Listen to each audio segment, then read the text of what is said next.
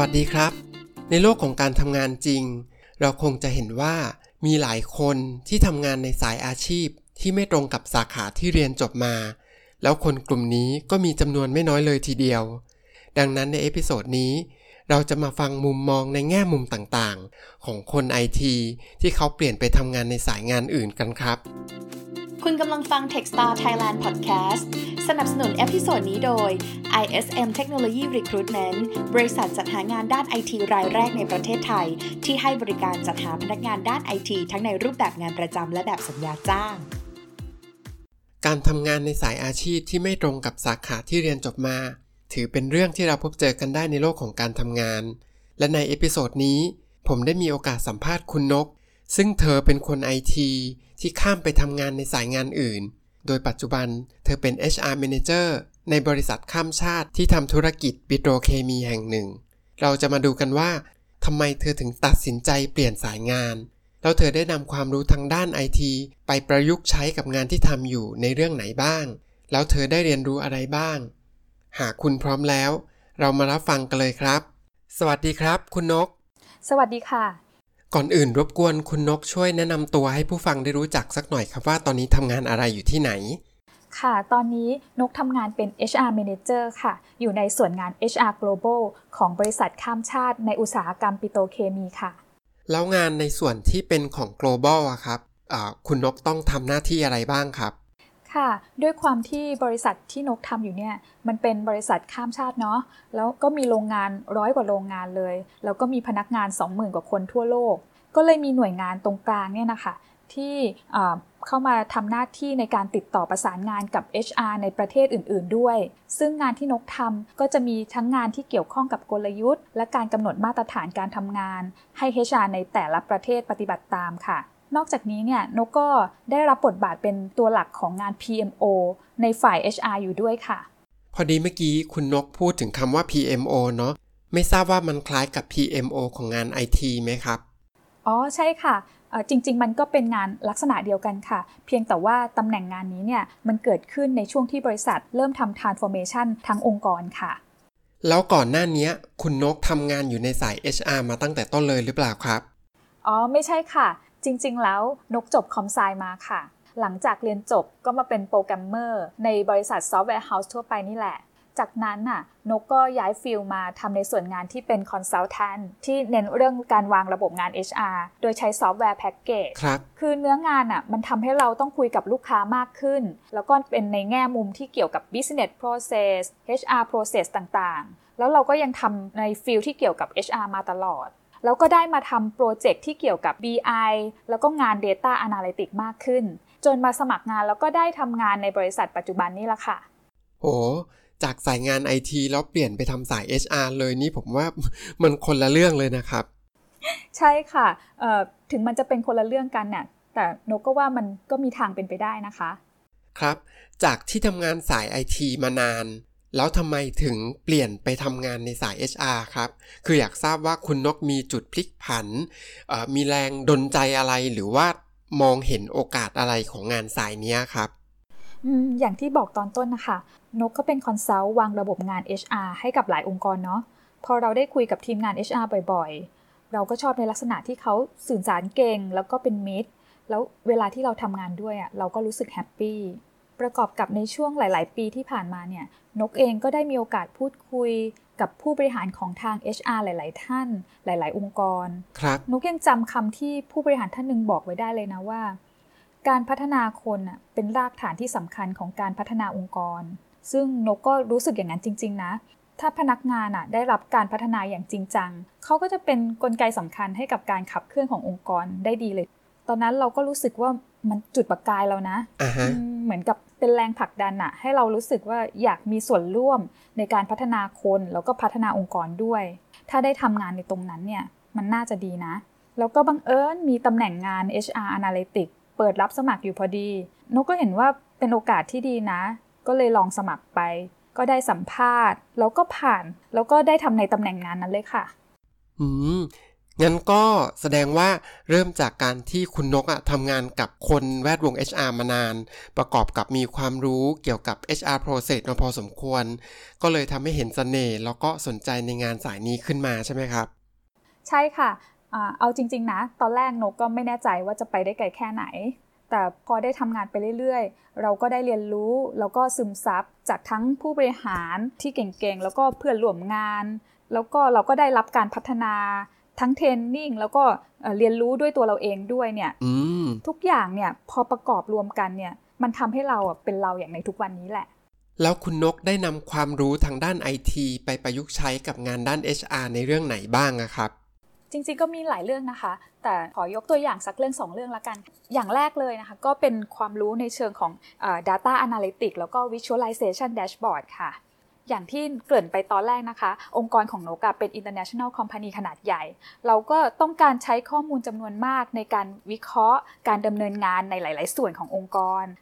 ถ้ายกตัวอย่างจากงานที่นกทำนะ ก็จะมีเรื่องของการที่นกจะต้องเก็บข้อมูล การลาออกของพนักงานค่ะ แล้วก็เอามาทำ visualization dashboard เสนอต่อผู้บริหาร ครับ นกก็จะชี้ให้เห็นจุดที่มี turnover rate สูง แล้วก็นำไปหาสาเหตุของการลาออก จากกลุ่มโฟกัสกลุ่มแล้วจากนั้นเนี่ยก็ใช้ข้อมูลตรงนี้เนี่ยเพื่อวางแผนในการแก้ปัญหาต่อไปในอนาคต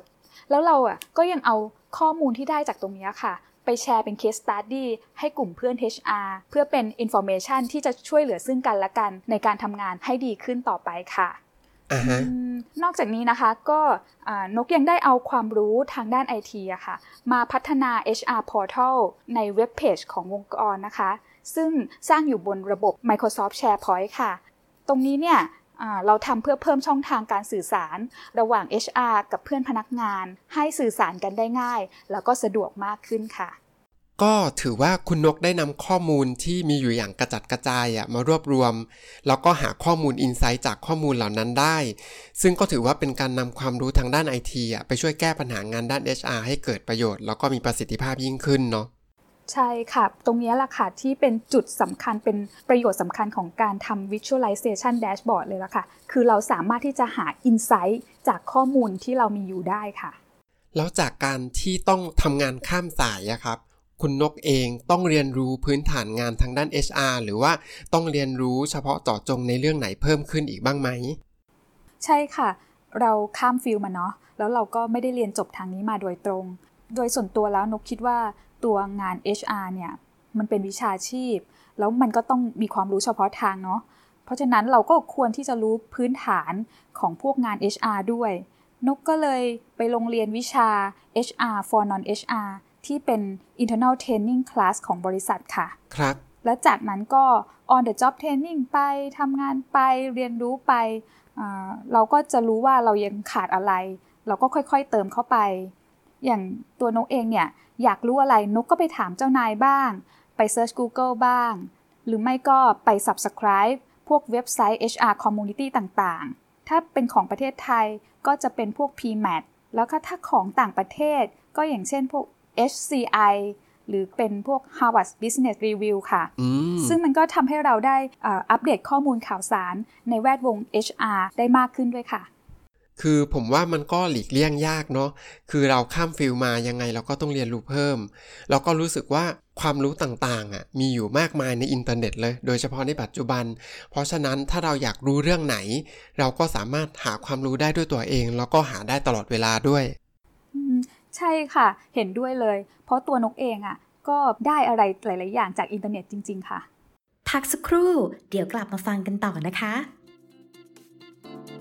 ISM Technology Recruitment เป็นบริษัทจัดหางานทางด้านไอทีรายแรกในประเทศไทย ให้บริการสรรหาบุคลากรด้านไอทีทั้งในรูปแบบงานประจำและสัญญาจ้าง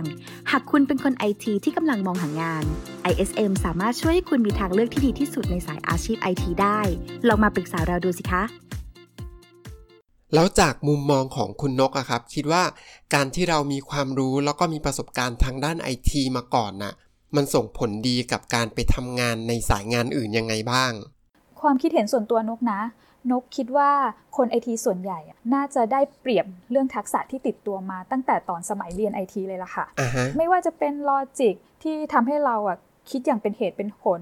สามารถวิเคราะห์แยกแยะ ซึ่งมันเห็นได้ชัดตอนเรียนนะคะ ตอนที่เราเขียน flowchart กันนะคะ นกคิดว่าคนไอทีอะน่าจะผ่านมาแล้วทุกคน นอกจากนี้ก็ยังมีทักษะในการแก้ปัญหา การคิดอย่างเป็นระบบที่เราใช้กันตอนที่เราเรียนเขียนโปรแกรมค่ะครับทักษะที่พูดมาทั้งหมดเนี้ยมันมีประโยชน์กับคนที่ทำงานในสายวางแผนเหมือนกันนะคะ ยกตัวอย่างจากงานของนกที่เป็นงานด้าน HR strategy นกก็ประยุกต์ใช้ในการวางแผน จัดทำ process policy แล้วก็ข้อกำหนดกฎเกณฑ์ต่างๆ เป็นแบบแผนให้พนักงานเนี่ยนำไปปฏิบัติได้ค่ะ อันนี้เห็นด้วยเลยครับ คือผมว่าสกิลต่างๆ ที่คุณนกพูดมา มันสามารถนำไปใช้ได้กับหลาย ๆ สายอาชีพเลย ซึ่งในเคสของคุณนกอะก็ถือว่ามันแมทช์กับงานในส่วนที่คุณนกต้องทำอยู่พอดี อืม ใช่เลยค่ะเอ่อเห็นด้วยนะ เพราะว่าเออพอเราเอาทักษะพวกเนี้ยมาใช้ในงานเนี่ย มันทำให้เราทำงานได้มีประสิทธิภาพมากขึ้นจริง ๆ ค่ะแล้วจากช่วงที่ข้ามสายงานจาก IT มา HR เนี่ยครับ ไม่ทราบว่า เอ่อเจอปัญหาอะไรมาบ้าง แล้วก็คุณนกแก้ปัญหาเหล่านั้นยังไง ค่ะก็ในช่วงแรกที่เปลี่ยนสายงานมานะคะ ก็เจอปัญหาหนักหนาอยู่พอสมควรนะ มันก็มีอะไรต้องปรับหลายอย่างค่ะ อย่างแรกเลยก็คือเรื่องการสื่อสารเนาะโดยใช้ภาษาอังกฤษค่ะครับอืมจากที่นกเคยทำแต่บริษัทไทยเนาะพอเปลี่ยนมาเจอ international company แบบเนี้ยเราก็ต้องใช้ภาษาเยอะมากนะคะ ไม่ว่าจะเป็นการพูดอ่านเขียน แล้วอย่าง เวลาที่มีประชุมออนไลน์เนี่ยนกก็จะ record ไว้นะคะแล้วก็เอามาเก็บรายละเอียดทีหลัง ซึ่งกว่าที่นกจะคุ้นสำเนียงของคนต่างชาติเนี่ยก็กินเวลาเป็นปีๆเลยค่ะ คือที่จริงต่อให้เป็นภาษาอังกฤษเหมือนกัน แต่ว่าสำเนียงของแต่ละภูมิภาคก็น่าจะต่างกันเนาะซึ่งผมว่าเออมันก็ต้องใช้เวลาในการทำความคุ้นเคยแหละ ใช่เลยค่ะเพ ราะว่าเอออย่างเช่นแบบอินเดียอะไรเงี้ยก็ก็จะเป็นสำเนียงอีกแบบหนึ่งยุโรปก็เป็นอีกแบบหนึ่งแต่ถ้าเป็นสำเนียงในฝั่งเอเชียมันก็จะฟังง่ายหน่อยเนาะอืมอืม ซึ่งก็ต้องเรียนรู้กันไปใช่ค่ะ ส่วนอีกเรื่องหนึ่งก็เป็นพวกทักษะเรื่องการพูดค่ะ ตรงเนี้ยเราก็ต้องไปฝึกเนาะโนก็ไปจอยพวก Public Speaking Club อะไรอย่างเงี้ยค่ะอืมนอกจากนี้ก็มีเป็นเรื่องของ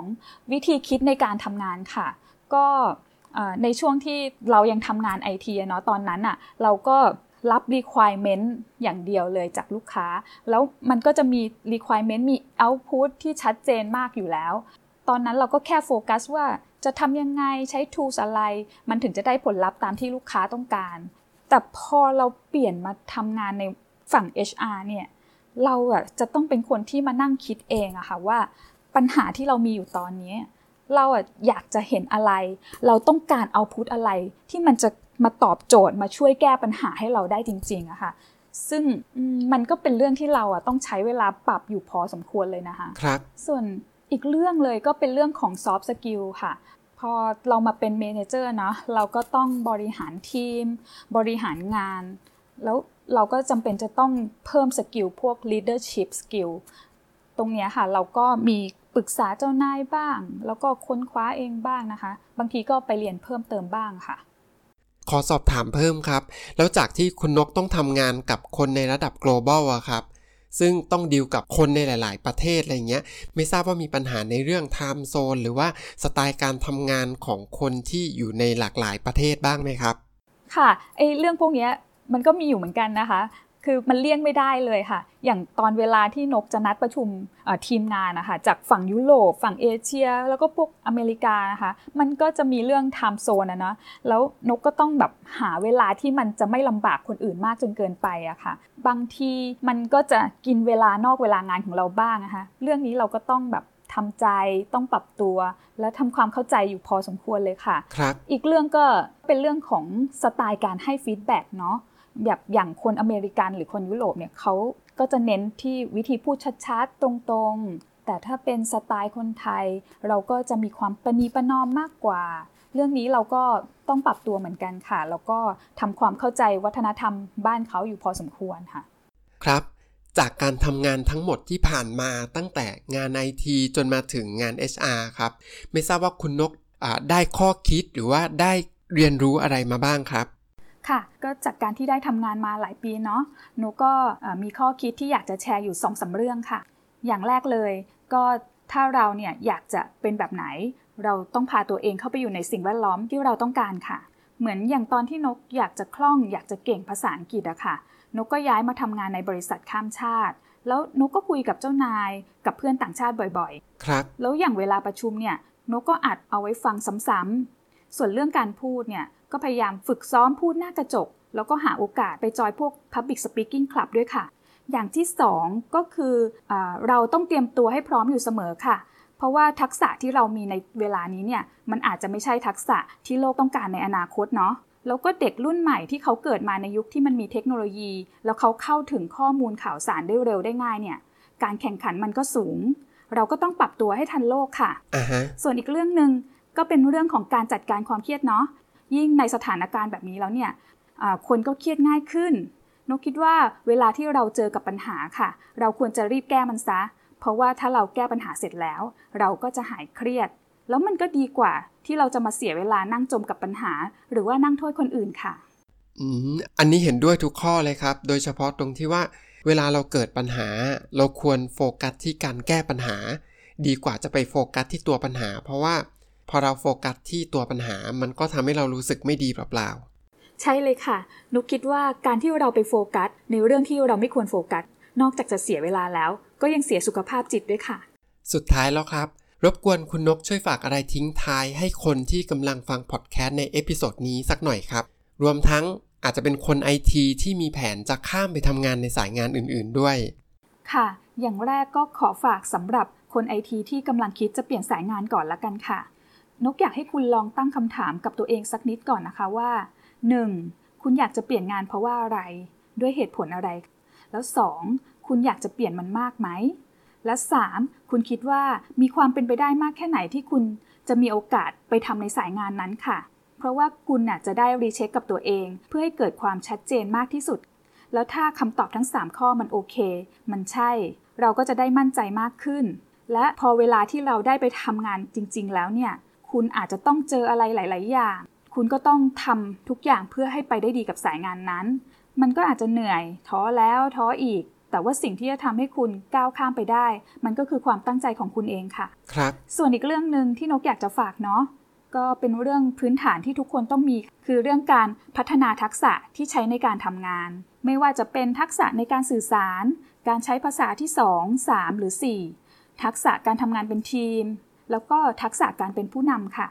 ทักษะพวกนี้เนี่ยดูจะเป็น requirement ที่คุณควรมีอยู่แล้วนะคะ แล้วมันก็เป็นเรื่องที่ทุกองค์กรในยุคนี้ต้องการเลยเนาะเพราะว่าใครๆเนี่ยเขาก็ต้องการคนที่คุยรู้เรื่อง แล้วก็ทำงานร่วมกับคนอื่นได้จริงไหมคะ อย่าลืมพัฒนาตัวเองอยู่เสมอ แล้วก็อย่าปล่อยให้ตัวเองติดอยู่กับความรู้เดิมๆค่ะ โอเคครับ ผมเชื่อว่าประสบการณ์ของคุณนกอะ่ะให้ข้อคิดดีๆในหลาย ๆ เรื่องเลย รวมทั้งเป็นประโยชน์สำหรับคนไอทีที่อาจจะกำลังคิดจะข้ามไปทำงานในสายงานอื่น แล้วก็ทำให้พวกเราได้รู้ว่าจริง ๆ แล้วอะเมื่อเวลาผ่านไปอะบางทีจุดมุ่งหมายความต้องการของเราก็อาจจะเปลี่ยนแปลงตามไปด้วย ไม่ว่าจะเหตุผลใดก็ตาม ดังนั้นการที่เราเตรียมความพร้อม ด้วยการพัฒนาทักษะของเราเองอะให้ทันสมัยแล้วก็มีความหลากหลายยิ่งขึ้นเนี่ยจะเป็นประโยชน์สำหรับวันข้างหน้า ถ้ายังไงวันนี้ผมต้องขอขอบคุณคุณนกมากเลยนะครับ ที่มาร่วมแชร์ประสบการณ์ให้พวกเราได้ฟังกัน อ๋อค่ะ ยินดีมาก ๆ เลยค่ะ งั้นวันนี้ต้องขอขอบคุณมากครับ สวัสดีครับ สวัสดีค่ะ จากประสบการณ์การทำงานข้ามสายอาชีพ ที่คุณได้ฟังใน episode นี้ เชื่อว่าคุณคงจะได้ข้อคิดที่สำคัญข้อหนึ่ง ที่ว่าคนเราสามารถจะเป็นอะไรก็ได้ หากเราตั้งใจและต้องการมันจริง ๆ ความมุ่งมั่นในการพัฒนาตนเอง การรู้จักแสวงหาโอกาส รวมถึงการมองการไกล ก็ถือเป็นกุญแจสำคัญ ที่จะช่วยให้เราได้เพิ่มศักยภาพของตัวเองได้ ส่วนพอดแคสต์ใน episode หน้าจะเป็นเรื่องเกี่ยวกับอะไร ฝากติดตามกันต่อไปด้วยนะครับ หากคุณสนใจร่วมเป็นส่วนหนึ่งในการแบ่งปันประสบการณ์ต่าง ๆ ทางด้านไอทีที่คุณถนัดหรือสนใจ สามารถติดต่อทีมงานได้ที่ inbox ของ Facebook Fanpage Techstar Thailand สำหรับวันนี้ สวัสดีค่ะ